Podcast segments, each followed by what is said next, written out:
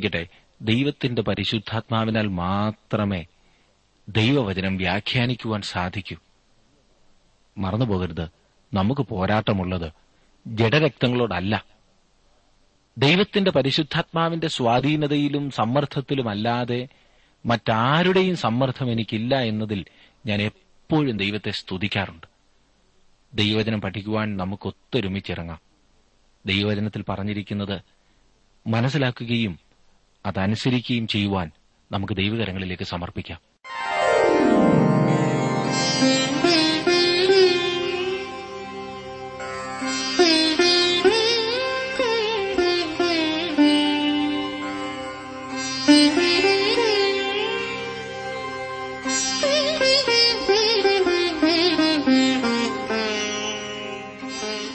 T W ആറിന്റെ വേദപഠന class ആരംഭിക്കുകയാണ്. ജീവസന്ദേശം. ജീവസന്ദേശം വചന പഠന ക്ലാസ്സിലെ ഇന്നത്തെ പാഠഭാഗം വിശുദ്ധ യോഹനാൻ എഴുതിയ സുവിശേഷം ഏഴാം അധ്യായത്തിന്റെ ഒന്നു മുതൽ പതിനേഴ് വരെയുള്ള വാക്യങ്ങൾ. പ്രാർത്ഥനയോടെ നമുക്ക് ശ്രമിക്കാം സഹോദരൻ ജോർജ് ഫിലിപ്പ് പഠനം ആരംഭിക്കുന്നു.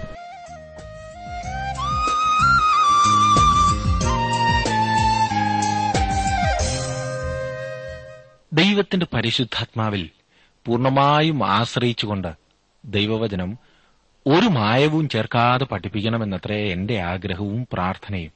ഇത് പ്രയോജനപ്പെടുത്തുന്ന എല്ലാവർക്കായി ഞാൻ ദൈവത്തെ സ്തുതിക്കുന്നു.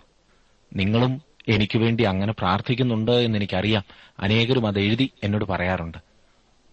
ഏതെങ്കിലും ഒരു പ്രത്യേക സഭയുടെ ഉപദേശത്തിലേക്ക് ചായുവാനോ ആരുടെയെങ്കിലും പ്രത്യേക പഠിപ്പീരുകളിൽ മാത്രം നിൽക്കുവാനോ ഉള്ള സമ്മർദ്ദം എനിക്കില്ലാത്തതാണ് ഒരു വലിയ വിജയം തന്നെ. ഞാൻ പറഞ്ഞത് മനസ്സിലായല്ലോ. ദൈവനാമം മഹത്വപ്പെടണം എന്ന ഒരേ ഒരു ലക്ഷ്യം. അതുകൊണ്ടാണ് ഞാൻ എപ്പോഴും പറയുന്നത് മുൻവിധി കളഞ്ഞ് ദൈവവചനം പഠിക്കണമെന്ന്.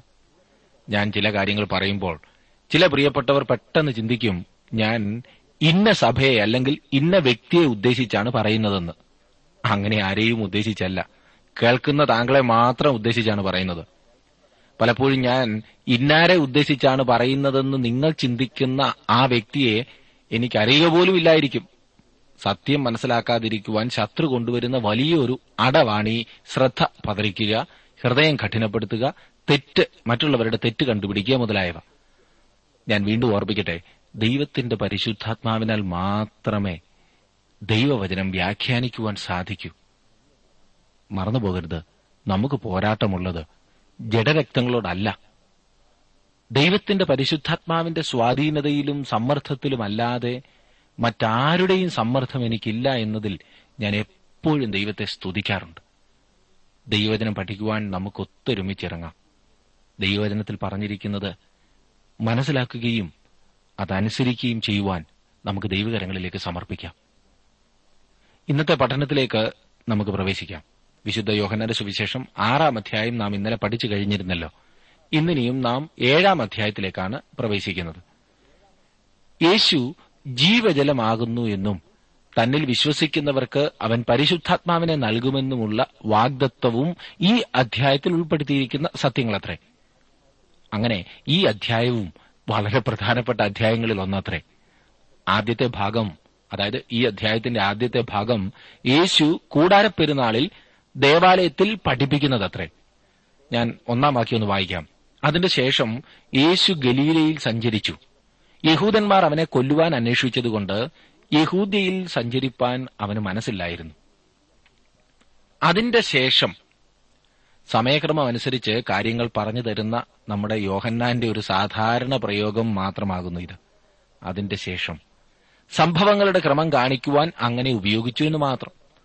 ആറാം അധ്യായത്തിലെ സംഭവങ്ങൾ ഗലീലയിൽ അതെ ഗലീല കടൽ അരികെ നടന്നതാണ്.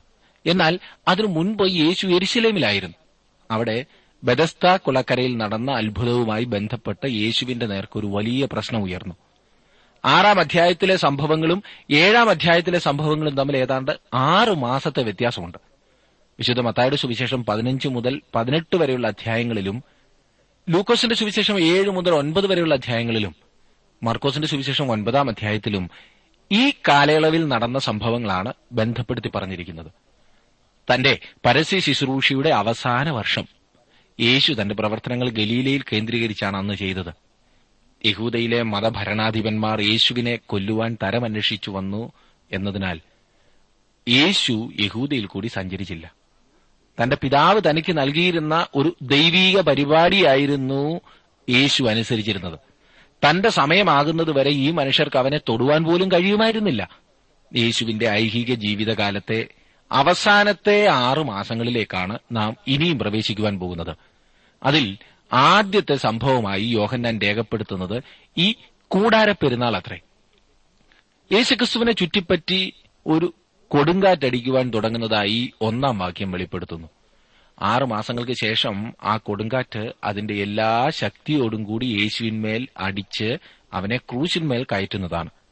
പ്രിയ സുഹൃത്തെ ആ കൊടുങ്കാറ്റ് ഇന്നും അടിച്ചുകൊണ്ടിരിക്കുന്നു. ഈ ഭൂമിയിൽ ഇന്നോളം ജീവിച്ചിരുന്നിട്ടുള്ളവരിൽ ആരെക്കാളും അധികം അഭിപ്രായ ഭിന്നത യേശുവിനെക്കുറിച്ചുണ്ട്. അവർ അവനെക്കുറിച്ച് ദൈവദൂഷണം പറയുകയും ഏറ്റവും മോശമായി സംസാരിക്കുകയും ചെയ്തിട്ടുണ്ട്. അവൻ ഇന്നും അനേകർക്കും ഒരു തർക്ക വിഷയമാണ് കൊടുങ്കാറ്റ് അടിച്ചുയർന്നിരുന്നാലും മാറിപ്പോകുന്ന ആ വിധം തുടരുവാൻ ഈ പ്രാവശ്യം യേശു ചിന്തിച്ചില്ല. അവൻ എരുശിലേമിൽ കൂടാരപ്പെരുന്നാളിൽ സംബന്ധിക്കുവാൻ തന്നെ തീരുമാനിച്ചു. എന്നാൽ യഹൂദന്മാരുടെ കൂടാരപ്പെരുന്നാൾ അടുത്തിരുന്നു എന്ന് രണ്ടാം വാക്യത്തിൽ നാം വായിക്കുന്നു.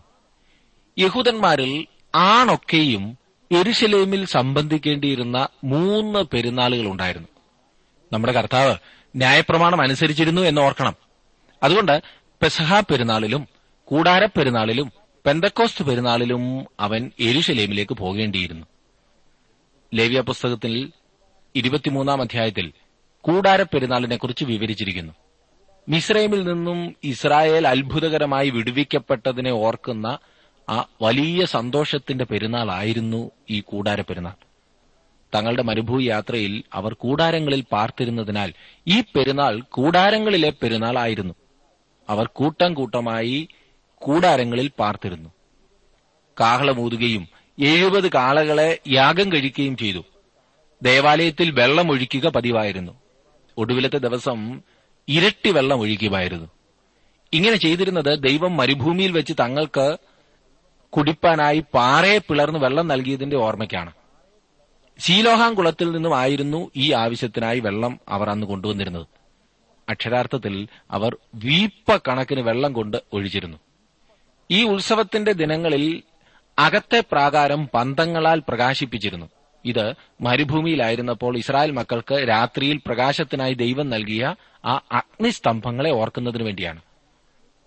ഇപ്പോൾ നമുക്ക് മനസ്സിലാക്കുവാൻ കഴിയുന്ന ഒരു വസ്തുത എന്തെന്നാൽ ഇസ്രായേൽ മക്കളെ അന്ന് നയിച്ചിരുന്ന മേഘസ്തംഭവും അഗ്നിസ്തംഭവും യേശുക്രിസ്തുവിന്റെ ചിത്രങ്ങളായിരുന്നു. യേശുക്രിസ്തുവിനെ ചിത്രീകരിക്കുവാനായി അവ നൽകപ്പെട്ടു. ഈ കൂടാര പെരുന്നാൾ ഒഴിച്ച് പഴയ നിയമത്തിലെ യഹോവയുടെ ഉത്സവങ്ങൾ പെരുന്നാളുകൾ എല്ലാം നിവൃത്തിയായി എന്ന് നമുക്ക് കാണുവാൻ കഴിയും. നമ്മുടെ കർത്താവ് ഭൂമിയിലേക്ക് വീണ്ടും വരുമ്പോൾ ഈ പെരുന്നാളും നിവൃത്തിയാകും. അങ്ങനെ ആ സമയത്തിലെ വലിയ സന്തോഷത്തിന്റെ പ്രതീകമാണ് അത്. ഞാൻ പറഞ്ഞല്ലോ യഹൂദന്മാരുടെ പെരുന്നാളുകളിൽ ഏറ്റവും അധികം സന്തോഷത്തോടെ ആഘോഷിച്ചിരുന്ന പെരുന്നാൾ ആയിരുന്നു ഈ കൂടാര പെരുന്നാൾ എന്ന് കൊയ്ത്ത് കഴിഞ്ഞു വരുന്നതായതിനാൽ കൊയ്ത്ത് പെരുന്നാൾ എന്നും കായ്കനികൾ ശേഖരിച്ച ശേഷമുള്ളതായതുകൊണ്ട് കായകനി പെരുന്നാൾ എന്നും ഇതിനെ പഴയ നിയമത്തിൽ പലയിടത്തും വിളിച്ചിട്ടുണ്ട്. ഇസ്രായേൽ മക്കൾ മരുഭൂ പ്രയാണത്തിൽ കൂടാരത്തിൽ പാർത്തതിന്റെ ഓർമ്മയ്ക്കായി ഈ ഉത്സവ സമയത്ത് ചെറിയ കൂടാരങ്ങൾ ഉണ്ടാക്കി അതിൽ അവർ പാർക്കുമായിരുന്നു. നമുക്കിനിയും മൂന്ന് മുതൽ അഞ്ച് വരെയുള്ള വാക്യങ്ങൾ നോക്കാം. ഏഴാം അധ്യായത്തിന്റെ മൂന്ന് മുതൽ അഞ്ച് വരെയുള്ള വാക്യങ്ങൾ. അവന്റെ സഹോദരന്മാർ അവനോട് നീ ചെയ്യുന്ന പ്രവൃത്തികളെ നിന്റെ ശിഷ്യന്മാരും കാണേണ്ടതിന് ഇവിടം വിട്ട് യഹൂദയിലേക്ക് പോകാം. പ്രസിദ്ധനാകുവാൻ ആഗ്രഹിക്കുന്നവൻ ആരും രഹസ്യത്തിൽ ഒന്നും ചെയ്യുന്നില്ലല്ലോ. നീ ഇത് ചെയ്യുന്നുവെങ്കിൽ ലോകത്തിന് നിന്നെ തന്നെ വെളിപ്പെടുത്തുക എന്ന് പറഞ്ഞു. അവന്റെ സഹോദരന്മാരും അവനിൽ വിശ്വസിച്ചില്ല. അവന്റെ സഹോദരന്മാർ എന്ന് ഇവിടെ പറഞ്ഞിരിക്കുന്നത് പലർക്കും ചിന്താക്കുഴപ്പം ഉണ്ടാക്കുന്നുണ്ട് എന്ന് എനിക്കറിയാം യേശുവിന്റെ അർദ്ധ സഹോദരന്മാരെക്കുറിച്ചും അർദ്ധ സഹോദരിമാരെക്കുറിച്ചും ഞാൻ ആദ്യത്തെ മൂന്ന് സുവിശേഷങ്ങൾ പഠിപ്പിച്ചപ്പോൾ വിവരിച്ചത് അംഗീകരിപ്പാൻ പലർക്കും വളരെയേറെ ബുദ്ധിമുട്ടുണ്ടായി. അവർ തെറ്റ് പഠിപ്പിക്കുന്നു എന്നല്ല. അതുമായി ബന്ധപ്പെട്ട് എനിക്ക് പലരും എഴുതിയ കത്തുകൾ എന്റെ കയ്യിൽ ഇപ്പോഴുമുണ്ട്. ചിലരുടെ കത്തുകൾ ഓരോ ചെറിയ പുസ്തകങ്ങൾ തന്നെ ആക്കുവാനും മാത്രമുണ്ട്. ഇതിൽ അവർ ചിന്തിച്ചതും വായിച്ചതും പഠിച്ചതുമൊക്കെ വളരെ അഭിനന്ദനാർഹമാണ്. ഞാൻ പഠിപ്പിക്കുന്ന ഏതെങ്കിലും വിഷയത്തോട് ആരെങ്കിലും വിയോജിപ്പ് കാണിച്ചാൽ ഉടനെ അവരെല്ലാം എന്റെ ശത്രുക്കളായിരിക്കും എന്ന് ഞാൻ ഒരിക്കലും ചിന്തിക്കാറില്ല. അങ്ങനെയുള്ളവരെ കൂടുതൽ സ്നേഹിക്കുവാൻ എനിക്ക് കഴിയുന്നുണ്ട്. ആ കത്തുകൾ മുഴുവൻ ഞാൻ വായിക്കും. അതിൽ നിന്നും അനേകം കാര്യങ്ങൾ പഠിക്കുവാനും എനിക്ക് സാധിക്കുന്നുണ്ട്. പിന്നെ തർക്കിക്കുവാൻ മാത്രം കത്തെഴുതുന്ന ഒരു വിഭാഗമുണ്ട്. തർക്കിച്ചതുകൊണ്ട് മാത്രം പ്രയോജനമൊന്നുമില്ലല്ലോ. ഇതറിയാവുന്നതിനാൽ അങ്ങനെയുള്ളവരുടെ കത്തിന് ഞാൻ മറുപടി കൊടുക്കാറില്ല കത്ത് വായിക്കാറുണ്ട്.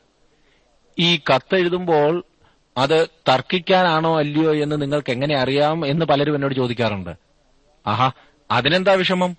വർഷം കുറെ ആയില്ലേ ഈ കത്തുകൾ കൈകാര്യം ചെയ്യുന്നു. ലക്ഷക്കണക്കിന് കത്തുകൾ കൈകാര്യം ചെയ്തു കഴിഞ്ഞു. അതുകൊണ്ട് നിങ്ങൾ എഴുതാതിരിക്കരുത് കേട്ടോ. എല്ലാ കത്തും വളരെ വിലപ്പെട്ടതാണ്. ഞാൻ ഇനിയും വിഷയത്തിലേക്ക് കടക്കട്ടെ.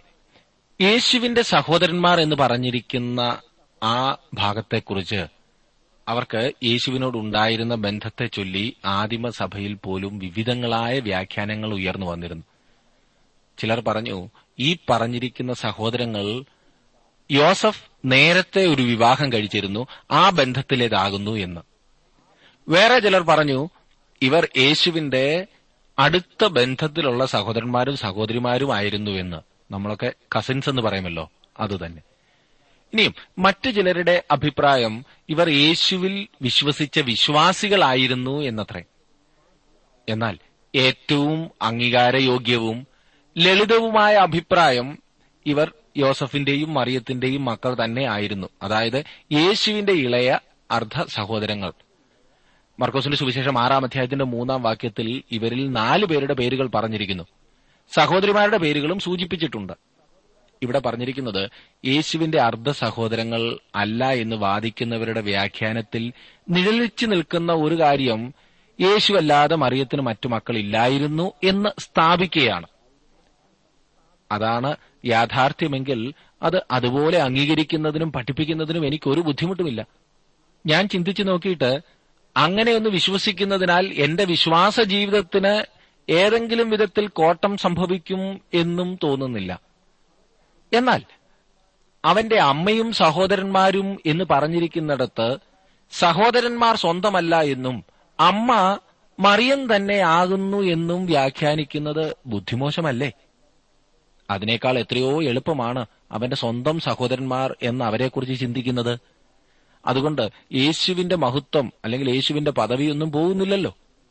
യേശുവിന്റെ സ്വന്തം സഹോദരന്മാരെക്കുറിച്ചല്ല പറഞ്ഞിരിക്കുന്നതെന്ന് വാദിച്ച ചിലർ ഒരു മുൻവിധിയിൽ നിന്നും കാര്യങ്ങൾ ദർശിക്കുന്നതായിട്ടാണ് ഞാൻ കണ്ടത്. അവരേതെങ്കിലും ദുരുപദേശം പഠിപ്പിച്ചു എന്നല്ല ഞാൻ ചിന്തിക്കുന്നത്.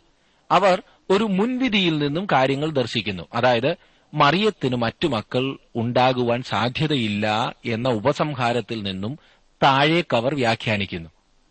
ചില സ്നേഹിതർ ഈ വിഷയവുമായി ബന്ധപ്പെട്ട് എനിക്ക് എഴുതി അവരെഴുതിയപ്പോൾ ഞാൻ ഈ വിഷയത്തിൽ മറ്റുള്ളവർ എഴുതിയിട്ടുള്ള പുസ്തകങ്ങൾ കൂടി വായിക്കണം എന്ന് അഭിപ്രായപ്പെട്ടു. നല്ല അഭിപ്രായം. ഞാൻ അങ്ങനെ തന്നെ ചെയ്തു. എല്ലാ വ്യാഖ്യാനവും എനിക്ക് ലഭിക്കാവുന്ന വ്യാഖ്യാനങ്ങളൊക്കെ രണ്ടു വശത്തു നിന്നുള്ളത് വിശദമായി ഞാൻ വായിച്ചു. എന്നിട്ട് യേശുവിന്റെ സഹോദരന്മാർ എന്ന് പറഞ്ഞിരിക്കുന്നത് യോസഫിനും മറിയയ്ക്കും ജനിച്ച യേശുവിന്റെ അർദ്ധ സഹോദരന്മാരാകുന്നു എന്ന് വിശ്വസിക്കുന്നതാണ് യുക്തം എന്ന് ഗ്രഹിച്ചു. വിശുദ്ധ മത്തായുടെ സുവിശേഷം പതിമൂന്നാം അധ്യായത്തിന്റെ അൻപത്തി അഞ്ചാം വാക്യത്തിൽ അവരുടെ പേരുകൾ പോലും നൽകിയിരിക്കുന്നുണ്ടല്ലോ. അതെ യാക്കോബ് യോസെ ഷിമോൻ യൂത അവന്റെ അർദ്ധ സഹോദരനായ യാക്കോബാണ് പിന്നീട് ആ ലേഖനം എഴുതിയത് എന്നോർക്കണം. യൂത എഴുതിയ ലേഖനം മറ്റൊരു സഹോദരനായി യൂത ആയിരിക്കും എഴുതിയത്. എന്നാൽ അതൊക്കെ വളരെ കഴിഞ്ഞാണ്. നാം ഇപ്പോൾ പഠിക്കുന്ന ഈ ഭാഗത്തെ സമയത്ത് ഇവരാരും യേശുവിൽ വിശ്വസിച്ചിരുന്നില്ല. തനിക്കൊരിക്കലും ഉപയോഗമല്ലാത്ത അഭിപ്രായങ്ങൾ അവർ അവന് നൽകുന്നതായിട്ടാണ് നാം കാണുന്നത്. മൂന്ന് മുതൽ അഞ്ച് വരെയുള്ള വാക്യങ്ങളിൽ നാം കണ്ടത് അതത്രേ. എന്നാൽ അവരോട് യേശു പറയുന്ന മറുപടി ശ്രദ്ധിച്ചോ? യേശു അവരോട് എന്റെ സമയം ഇതുവരെ വന്നിട്ടില്ല. നിങ്ങൾക്കോ എല്ലായ്പ്പോഴും സമയം തന്നെ. ആറാം വാക്യമാണ് ഞാൻ വായിച്ചത്. അവർ തങ്ങളുടെ അവിശ്വാസത്തിൽ നിന്നുമാണല്ലോ അവനെ ഉപദേശിക്കുന്നത്. എന്നാൽ യേശു അവരുടെ ഉപദേശം സ്വീകരിക്കുന്നില്ല. അവൻ പരിപാടി അനുസരിച്ച് തന്നെ മുൻപോട്ട് പോകുന്നു. എന്നാൽ അത് തന്റെ പിതാവിന്റെ പരിപാടിയാകുന്നു. അവൻ ലോകത്തിന്റെ ജ്ഞാനത്തെയല്ല പിൻപറ്റുന്നത്. തന്റെ സ്വന്തം ചിന്താഗതിയെയും അല്ല അവൻ അനുഗമിച്ചത്. അവൻ പിതാവിന്റെ വ്യക്തമായ പരിപാടി അനുസരിച്ചാണ് മുന്നേറിയത്. അവൻ ദൈവത്തിന്റെ ഹിതമത്രേ പ്രവർത്തിച്ചത്. താൻ പെരുന്നാളിന് പോകുന്നില്ല എന്ന് യേശു പറഞ്ഞില്ല. പിന്നെയോ എന്തെങ്കിലും അത്ഭുതം പ്രവർത്തിച്ച് പൊതുജനത്തിന്റെ അംഗീകാരം വാങ്ങിക്കുവാൻ തനിക്ക് പ്ലാനില്ല എന്നാണ് യേശു പറയുന്നത്. ആരെങ്കിലും പറയുന്നത് എന്തെങ്കിലും ശ്രദ്ധിച്ച് അതിനനുസരിച്ച് പ്രവർത്തിക്കുകയല്ല അവന്റെ പരിപാടി. അവന്റെ പിതാവ് നിശ്ചയിച്ച സമയത്ത് പിതാവിന്റെ മാർഗത്തിലൂടെ അവൻ പോകുന്നതാണ്. ഏഴ് മുതൽ ഒൻപത് വരെയുള്ള വാക്യങ്ങൾ ശ്രദ്ധിക്കാം. നിങ്ങളെ പകപ്പാൻ ലോകത്തിന് കഴിയുന്നതല്ല. എന്നാൽ അതിന്റെ പ്രവൃത്തികൾ ദോഷമുള്ളവ എന്ന് ഞാൻ അതിനെക്കുറിച്ച് സാക്ഷ്യം പറയുന്നത് കൊണ്ട് അത് എന്നെ പകയ്ക്കുന്നു. നിങ്ങൾ പെരുന്നാളിന് പോകുവിൻ. എന്റെ സമയം ഇതുവരെ വന്നിട്ടില്ലായതുകൊണ്ട് ഞാൻ ഈ പെരുന്നാളിന് ഇപ്പോൾ പോകുന്നില്ല. ഇങ്ങനെ അവരോട് പറഞ്ഞിട്ട് ഗലീലയിൽ തന്നെ പാർത്തു. ലോകം ക്രിസ്തുവിനോട് ശത്രുതയിലാണ്. ലോകം എന്നത് അവിശ്വസിക്കുന്ന ജനത്തെയാകുന്നു കാണിക്കുന്നത്. അവർ അവനെ പകയ്ക്കുന്നതിന് കാരണം യേശു കർത്താവ് ലോകത്തിന്റെ വെളിച്ചമായതിനാലാണ്. അവൻ ആ വെളിച്ചം പ്രകാശിപ്പിക്കുന്നു. ആ വെളിച്ചം തെറ്റായവയെല്ലാം വെളിപ്പെടുത്തുന്നു. അതെ അത് പാപം വെളിപ്പെടുത്തുന്നു. വെളിച്ചമായാൽ പിന്നെ മറഞ്ഞിരിക്കാൻ സാധ്യമല്ലല്ലോ. അവൻ പാപത്തെ കുറ്റം വിധിക്കുന്നു. ഇന്നും അവനെ പകയ്ക്കുന്നതിന്റെ കാരണം അതുതന്നെയാണ് തന്റെ സാന്നിധ്യം കൊണ്ട് തന്നെ തന്റെ ജീവിതം കൊണ്ട് തന്നെ അവൻ പാപത്തെ കുറ്റം വിധിക്കുന്നു. അവൻ ഒരു വിധത്തിലും പാപത്തെ വെറുതെ വിടില്ല സുഹൃത്തെ. ഈ അവസ്ഥ മനുഷ്യഹൃദയത്തിൽ ഒരു ശത്രുത വളർത്തുന്നു. കാരണം മനുഷ്യഹൃദയം സ്വതവേ ദുഷ്ടത നിറഞ്ഞതാണ്. മനുഷ്യകുലത്തെ സ്നേഹിച്ചതിനാലാണ് യേശു ക്രൂശന്മേൽ കയറിയത്. ശത്രുവായിരുന്ന എതിർപ്പ് പ്രകടിപ്പിച്ചിരുന്ന മനുഷ്യന്റെ ഹൃദയത്തെ തകർത്തത് വീണ്ടെടുപ്പിന്റെ സ്നേഹമൊന്നാകുന്നു. തർസോസുകാരനായ ശൗലിന്റെ ജീവിതത്തിൽ നാം ഇത് വളരെ വ്യക്തമായി കാണുന്നു. അവൻ കുല നിശ്വസിച്ചുകൊണ്ട് നാടാകെ നാട് മുഴുവൻ നടന്നു. കർത്താവായി യേശുവിനെയും യേശുവിനെ അനുഗമിച്ചിരുന്ന ഓരോരുത്തരെയും ശൗൽ വെറുത്തു. എന്നാൽ കർത്താവായി യേശുവിനെ തന്റെ രക്ഷകനായി അവൻ അറിഞ്ഞപ്പോൾ അത് അവന്റെ ഹൃദയം തകർത്തു. അത് കഴിഞ്ഞ് അവൻ പറഞ്ഞത് അവൻ എന്നെ സ്നേഹിച്ചു എനിക്ക് വേണ്ടി തന്നെത്താൻ ഏൽപ്പിച്ചു എന്നത്രേ. പത്താം വാക്യത്തിൽ നാം വായിക്കുന്നത് ഏഴാം അധ്യായത്തിന്റെ പത്താം വാക്യത്തിൽ അവന്റെ സഹോദരന്മാർ പെരുന്നാളിന് പോയ ശേഷം അവനും പരസ്യമായിട്ടല്ല രഹസ്യത്തിൽ എന്ന പോലെ പോയി. അവൻ ഒരുപക്ഷെ തന്റെ ശിഷ്യന്മാരോടൊത്ത് വേറെ വഴിയായി ചെന്ന് ആട്ടുവാതിൽ വഴിയായി പട്ടണത്തിൽ കടന്നിരിക്കാം. എനിക്ക് തോന്നുന്നത് അവൻ തന്റെ വിജയപ്രവേശനത്തിന് മുൻപ് അതായത് ഹോശാനയ്ക്ക് മുൻപ് എരുശിലേമിൽ പ്രവേശിച്ചിട്ടുള്ളപ്പോഴെല്ലാം ആട്ടുവാതിൽക്കൽ കൂടി ആയിരിക്കും പ്രവേശിച്ചിട്ടുള്ളത്. തന്റെ വിജയപ്രവേശന സമയത്ത് അവൻ പരസ്യമായി കടന്നു വന്ന് തന്നെ തന്നെ രാഷ്ട്രത്തിന് സമർപ്പിക്കുകയാണ് ചെയ്തത്. എന്നിട്ട് ഒന്നുകിൽ അവനെ അംഗീകരിക്കുക അല്ലെങ്കിൽ തള്ളിക്കളയുവാൻ അവർക്ക് അവസരം നൽകി. അവർ ചെയ്തത് എന്താണെന്നറിയാമല്ലോ പതിനൊന്ന് മുതലുള്ള വാക്യങ്ങൾ. എന്നാൽ യഹൂദന്മാർ പെരുന്നാളിൽ അവൻ എവിടെയെന്ന് ചോദിച്ച് അവനെ അന്വേഷിച്ചു. പുരുഷാരത്തിൽ അവനെക്കുറിച്ച് വളരെ കുശുകുശുപ്പുണ്ടായി. അവൻ നല്ലവനെന്ന് ചിലരും അല്ല അവൻ പുരുഷാരത്തെ വഞ്ചിക്കുന്നു എന്ന് മറ്റു ചിലരും പറഞ്ഞു. എങ്കിലും യഹൂദന്മാരെ പേടിച്ചിട്ട് ആരും പ്രസിദ്ധമായി അവനെക്കുറിച്ച് സംസാരിച്ചില്ല. യഹൂദന്മാർ എന്നിവിടെ പറഞ്ഞിരിക്കുന്നത് മതഭരണാധികാരികളെ ഉദ്ദേശിച്ചാണ്. അവർ അവനെ പെരുന്നാളിൽ പ്രതീക്ഷിച്ചതിനാൽ അന്വേഷിച്ചു. അവർ അങ്ങനെ പ്രതീക്ഷിച്ചതിന് കാരണമുണ്ട്. അവൻ പെരുന്നാളിൽ വരേണമെന്ന് ന്യായപ്രമാണം പറഞ്ഞിരുന്നു. അവനെക്കുറിച്ച് വളരെയേറെ ചർച്ച നടക്കുന്നുണ്ടായിരുന്നു. എന്നാൽ അതെല്ലാം വളരെ രഹസ്യമായിട്ട് മാത്രമാണ് നടന്നിരുന്നത്. കാരണം അവൻ അനുകൂലമായി എന്തെങ്കിലും ഉരിയാടുന്നവന് ശിക്ഷ നിശ്ചയമായിരുന്നു. അങ്ങനെയുള്ളവരെ അറസ്റ്റ് ചെയ്യുവാൻ വരെ പരിപാടിയുണ്ടായിരുന്നു. അതുകൊണ്ട് തന്നെ പൊതുജനം വളരെയധികം ഭയപ്പെട്ടിരുന്നു. പതിനാല് മുതൽ മുപ്പത്തിയാറ് വരെയുള്ള വാക്യങ്ങൾ കൂടാര പെരുന്നാളിന്റെ മധ്യത്തിൽ യേശു ചെയ്ത പ്രഭാഷണമാകുന്നു. മൂന്ന് കൂട്ടരോട് ചെയ്ത മൂന്ന് പ്രഭാഷണം ഇതിൽ കാണാൻ സാധിക്കും. ഒന്നാമതായി ഇരുപത്തിനാല് വരെ പതിനാല് മുതൽ ഇരുപത്തിനാല് വരെ യഹൂദന്മാരോട് അവൻ ചെയ്യുന്ന പ്രഭാഷണവും രണ്ടാമതായി ഇരുപത്തിയഞ്ച് മുതൽ മുപ്പത് വരെ യെരുശലേമിൽ ചിലരോട് അവൻ ചെയ്യുന്ന പ്രഭാഷണവും മൂന്നാമതായി മുപ്പത്തിരണ്ട് മുതൽ മുപ്പത്തിയാറ് വരെയുള്ള വാക്യങ്ങളിൽ മഹാപുരോഹിതന്മാരോടും പരീശന്മാരോടും അവൻ ചെയ്യുന്ന പ്രഭാഷണവും കാണുവാൻ കഴിയുന്നുണ്ട്. പതിനാലാം വാക്യം തന്നെ നോക്കുകയാണ് പെരുന്നാൾ പാതി കഴിഞ്ഞ ശേഷം യേശു ദേവാലയത്തിൽ ചെന്ന് ഉപദേശിച്ചു. പെട്ടെന്നിത അവൻ ദേവാലയത്തിൽ പ്രത്യക്ഷപ്പെടുന്നു. അതും പെരുന്നാൾ പാതി കഴിഞ്ഞ ശേഷം. ഈ പെരുന്നാൾ എട്ട് ദിവസം നീളും. ഇപ്പോൾ ഇതാ നാല് ദിവസത്തെ പെരുന്നാൾ കഴിഞ്ഞിരിക്കുന്നു. ദേവാലയത്തിൽ പരസ്യ ഉപദേഷ്ടാവായി യെരുസലേമിൽ നിൽക്കുന്നത് ആദ്യമായിട്ടാണ്. അതെ ഈ പെരുന്നാൾ ദൈവത്തിന്റെ കലണ്ടറിൽ ഉണ്ടായിരുന്നു. ക്രിസ്തുവിന്റെ കാര്യപരിപാടി രേഖപ്പെടുത്തിയിരിക്കുന്ന ആ കലണ്ടറിൽ ഈ പെരുന്നാളും രേഖപ്പെടുത്തിയിരുന്നു എന്നത്ര ഞാൻ വിശ്വസിക്കുന്നത്. പതിനഞ്ചാം വാക്യത്തിൽ നാം വായിക്കുന്നത് വിദ്യാഭ്യാസം ചെയ്യാത്ത ഇവൻ ശാസ്ത്രം അറിയുന്നത് എങ്ങനെയെന്ന് യഹൂദന്മാർ പറഞ്ഞ് ആശ്ചര്യപ്പെട്ടു. യേശു കർത്താവ് പഠിപ്പിക്കുന്നത് എത്ര എത്ര പ്രാവശ്യം ഞാൻ കാണുന്നു. ദൈവവചനത്തിന് അവൻ നൽകിയ മുൻഗണന പ്രത്യേകം ശ്രദ്ധിച്ചാലും. ഈ യഹൂദന്മാർ അതായത് മതനേതാക്കന്മാർ ആകെ അമ്പരന്നു. കാരണം യേശു ഈ പറയുന്നത് പോലെ റബിമാരുടെ സ്കൂളിലൊന്നും പോയി പഠിച്ചിരുന്നില്ല. പിന്നെ അവന് ഇങ്ങനെ സംസാരിക്കുവാൻ സാധിക്കുന്നത് എങ്ങനെയാണെന്ന് അവർ ആശ്ചര്യപ്പെടുകയാണ്. ഈ മനുഷ്യൻ സംസാരിക്കുന്നത് പോലെ ആരും ഒരു നാളും സംസാരിച്ചിട്ടില്ല എന്ന് അംഗീകരിക്കുവാൻ അവന്റെ ശത്രുക്കൾ പോലും നിർബന്ധിതരായി. ഇവൻ എന്ന് പറഞ്ഞിരിക്കുന്നത് പുച്ഛരസത്തെ കാണിക്കുന്നതിനാണ്. വിദ്യാഭ്യാസം എന്നത് കേവലം അക്ഷരാഭ്യാസം എന്ന അർത്ഥത്തിലല്ല. യേശുവിന് വായിക്കുവാനും എഴുതുവാനും അറിയാമായിരുന്നു എന്ന് തിരുവചനത്തിൽ നമുക്ക് മനസ്സിലാക്കാവുന്നതാണ്. ലൂക്കോസിന്റെ സുവിശേഷം നാലാം അധ്യായത്തിന്റെ പതിനാറാം വാക്യത്തിലും യോഹനാന്റെ സുവിശേഷം എട്ടാം അധ്യായത്തിന്റെ ഏഴും എട്ടും വാക്യങ്ങളിലും നാം അത് കാണുന്നു. എന്നാൽ പൌലോസിനെ പോലെ നമ്മുടെ കർത്താവ് പ്രസിദ്ധ പണ്ഡിതന്മാരുടെ കീഴിൽ വേദശാസ്ത്രമൊന്നും പഠിച്ചിരുന്നില്ല എന്നോ പൗലോസിനെ പോലെ വിദ്യാബഹുത്വമില്ലായിരുന്നു എന്നോ ആകുന്നു ഇവിടുത്തെ അർത്ഥം. പണ്ഡിതന്മാരായ ഗുരുക്കന്മാർക്ക് മാത്രം വശമായ വിദ്യാഭ്യാസ യോഗ്യതകൾ അവനിൽ കണ്ടതിനാലാണ് അവർക്ക് ആശ്ചര്യം തോന്നിയത്. യേശുവിന്റെ ശിഷ്യന്മാരും ഇതേ പ്രശ്നത്തെ അഭിമുഖീകരിച്ചതായിട്ട് നമുക്ക് പിന്നീട് കാണുവാൻ കഴിയുന്നുണ്ട്. പത്രോസിന്റെയും യോഹന്നാന്റെയും പ്രസംഗം കേട്ടവർക്കും ഈ ആശ്ചര്യമുണ്ടായി. അതെ ദൈവവചനം ഘോഷിക്കുന്ന യേശുവിന്റെ ശിഷ്യന്മാരെക്കുറിച്ച് ഇന്നും ലോകം ഇങ്ങനെ ആശ്ചര്യപ്പെടാറുണ്ട്. ദൈവശബ്ദം എന്നും എല്ലാവർക്കും ആശ്ചര്യമായിരിക്കും. യേശുവിന്റെ ഒരു യഥാർത്ഥ ശിഷ്യൻ ലോകത്തിന് അത്ഭുത വിഷയമായിരിക്കും. സംസാരം മാത്രമല്ല ജീവിതവും. പഠിപ്പും പദവിയും മറ്റ് ശ്രേഷ്ഠതകളും ഒന്നുമല്ല അതിന് കാരണം എന്നോർക്കണം. ദൈവത്തെ അനുസരിച്ച് ദൈവാത്മാവിനാൽ നടത്തപ്പെടുന്ന വ്യക്തികളായിരിക്കണം എന്ന് മാത്രം. അതിനായി നമ്മെ ദൈവകരങ്ങളിലേക്ക് സമർപ്പിക്കുമോ? പതിനാറാം വാക്യം കൂടി നോക്കിക്കാട്ടെ. യേശു അവരോട് ഉത്തരം പറഞ്ഞത് എന്റെ ഉപദേശം എന്റേതല്ല എന്നെ അയച്ചവന്റേതത്രേ. യേശുവിന്റെ ദൂത് തള്ളിക്കളയുക എന്നാൽ ദൈവത്തിന്റെ ദൂത് തള്ളിക്കളയുക എന്നത്രേ. നാലും അഞ്ചും അധ്യായങ്ങളിൽ അവൻ പറഞ്ഞത് തന്നെ തന്നെ തള്ളിക്കളയുന്നവൻ പിതാവിനെ തള്ളിക്കളയുന്നു എന്നത്രേ. യേശു തന്നെ തന്നെ ദൈവത്തോട് സമനാക്കിയിരുന്നില്ല എന്ന് എന്നോട് പറയരുതേ.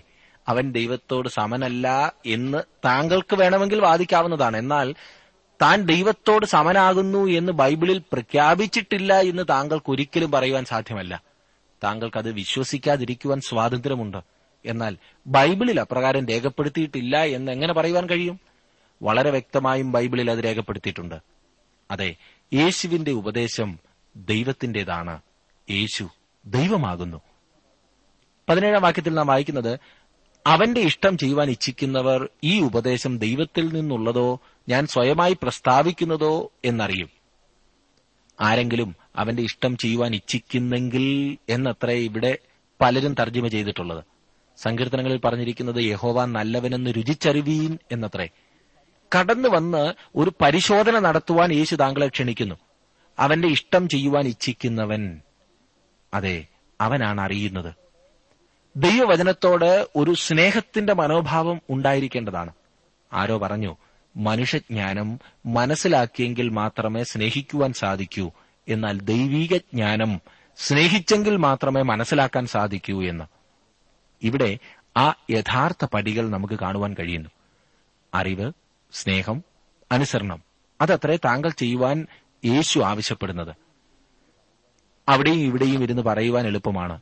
മറ്റുള്ളവരെ നിയന്ത്രിക്കുവാൻ നമുക്ക് ഭയങ്കര താല്പര്യമാകുന്നു എങ്ങനെയാണ് പറയേണ്ടത് എങ്ങനെയാണ് ചെയ്യേണ്ടത് എന്നൊക്കെ നാം കാണിച്ചു കൊടുക്കും. എന്നാൽ വാസ്തവത്തിൽ നാം അത് അറിയുന്നുണ്ടോ? യേശു പറഞ്ഞു ദൈവത്തെ രുചിക്കുക എന്ന്. ആരെങ്കിലും അവന്റെ ഇഷ്ടം ചെയ്യുവാൻ ഇച്ഛിച്ചെന്നാൽ ഈ ഉപദേശം ദൈവത്തിൽ നിന്നുള്ളതോ ഞാൻ സ്വയമായി പ്രസ്താവിക്കുന്നതോ എന്നറിയും. അതത്രേ ദൈവവചനത്തിലെ അത്ഭുതം. സുഹൃത്തെ താങ്കൾ ആഗ്രഹിക്കുന്നെങ്കിൽ ദൈവം ഇത് താങ്കൾക്ക് യാഥാർത്ഥ്യമാക്കി തരും. ദൈവത്തിന്റെ പരിശുദ്ധാത്മാവ് ഇത് താങ്കൾക്ക് സ്ഥിരപ്പെടുത്തി തരും. നാം ദൈവത്തെ അനുസരിക്കുവാൻ സന്നദ്ധരാണെങ്കിൽ ദൈവം തന്റെ ആത്മാവിനാൽ നമ്മെ പ്രകാശിപ്പിക്കുകയും അങ്ങനെ നാം വ്യാജവും സത്യവും തമ്മിൽ തിരിച്ചറിയുവാൻ പ്രാപ്തരാകുകയും ചെയ്യും. ഇന്ന് പലരും തർക്കിക്കുവാൻ മാത്രം ദൈവവചനം വായിക്കുന്നതാണ് പ്രശ്നം. സംശയങ്ങൾ പരിഹരിക്കണം എന്നതാണ് പലരുടെയും മുഖ്യമായ ചിന്ത. അതുകൊണ്ട് കൂടുതൽ ചിന്താക്കുഴപ്പത്തിൽ എത്തിച്ചേരുകയാണ്. ദൈവത്തെ അനുസരിക്കുവാൻ ആത്മാർത്ഥമായി തീരുമാനിക്കുമെങ്കിൽ അത് അനുഗ്രഹത്തിന് വഴി തുറക്കും. ആത്മീക സത്യങ്ങൾ ബുദ്ധിയെയല്ല ധാർമ്മിക ചിന്തയെയാണ് ഒന്നാമത് ബാധിക്കുന്നത്. പ്രിയ സഹോദര സഹോദരി ദൈവത്തെ രുചിച്ചറിയുവാൻ താങ്കൾക്ക് സാധിച്ചിട്ടുണ്ടോ? താങ്കളുടെ ഇച്ഛ ദൈവ ഇഷ്ടം ചെയ്യുക എന്നതാണോ? തർക്കിക്കുവാനല്ല സംശയം വളർത്തുവാനല്ല പിന്നെയോ ദൈവശബ്ദം കേൾക്കുവാൻ ജീവിതത്തെ ദൈവകരങ്ങളിലേക്ക് സമർപ്പിക്കൂ. ജീവിതത്തിൽ അത്ഭുതം നടക്കുന്നത് താങ്കൾക്ക് ദർശിക്കുവാൻ സാധിക്കും. അതിനായി ദൈവം താങ്കളെ സഹായിക്കട്ടെ.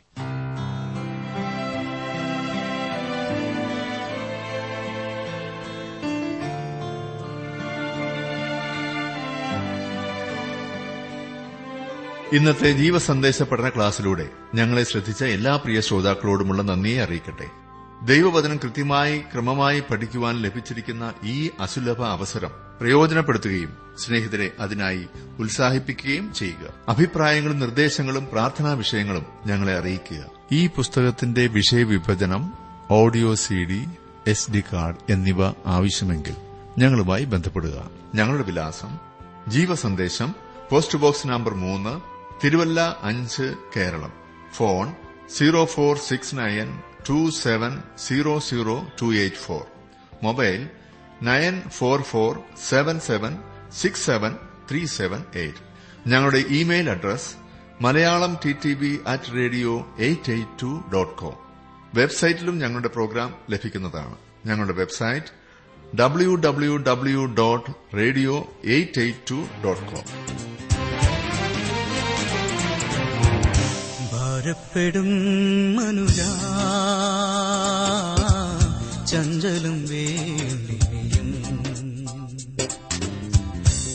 ഭാരപ്പെടും മനുജ ചഞ്ചലും വേണ്ടിയും ലോകത്തിൻ പാപം ചുമന്നോൻ സ്നേഹമൂടെ നിന്നെ വിളിച്ചിരുന്നു. ലോകത്തിൻ പാപം ചുമന്നോൻ സ്നേഹമൂടെ നിന്നെ ഭാരപ്പെടും മനുജാ ചഞ്ചലും വേണ്ടിയും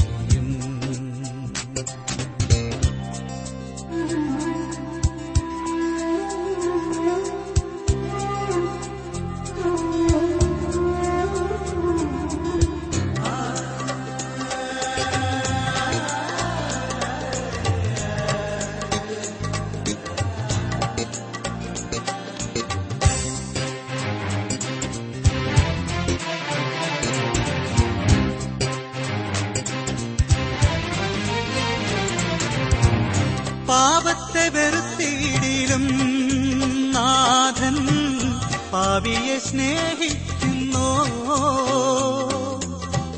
പാപത്തെ വെറുത്തിയിടിലും നാഥൻ പാപിയെ സ്നേഹിക്കുന്നോ.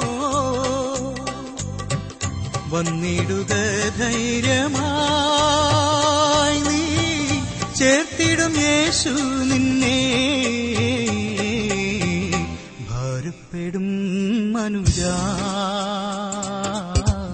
ചഞ്ചലം വേണ്ടിനിയും ലോകത്തിൻ പാപം ചുമന്നോൻ സ്നേഹമോടെ നിന്നെ വിളിച്ചിരുന്നു. ഭാരപ്പെടും മനുജ ചഞ്ചലം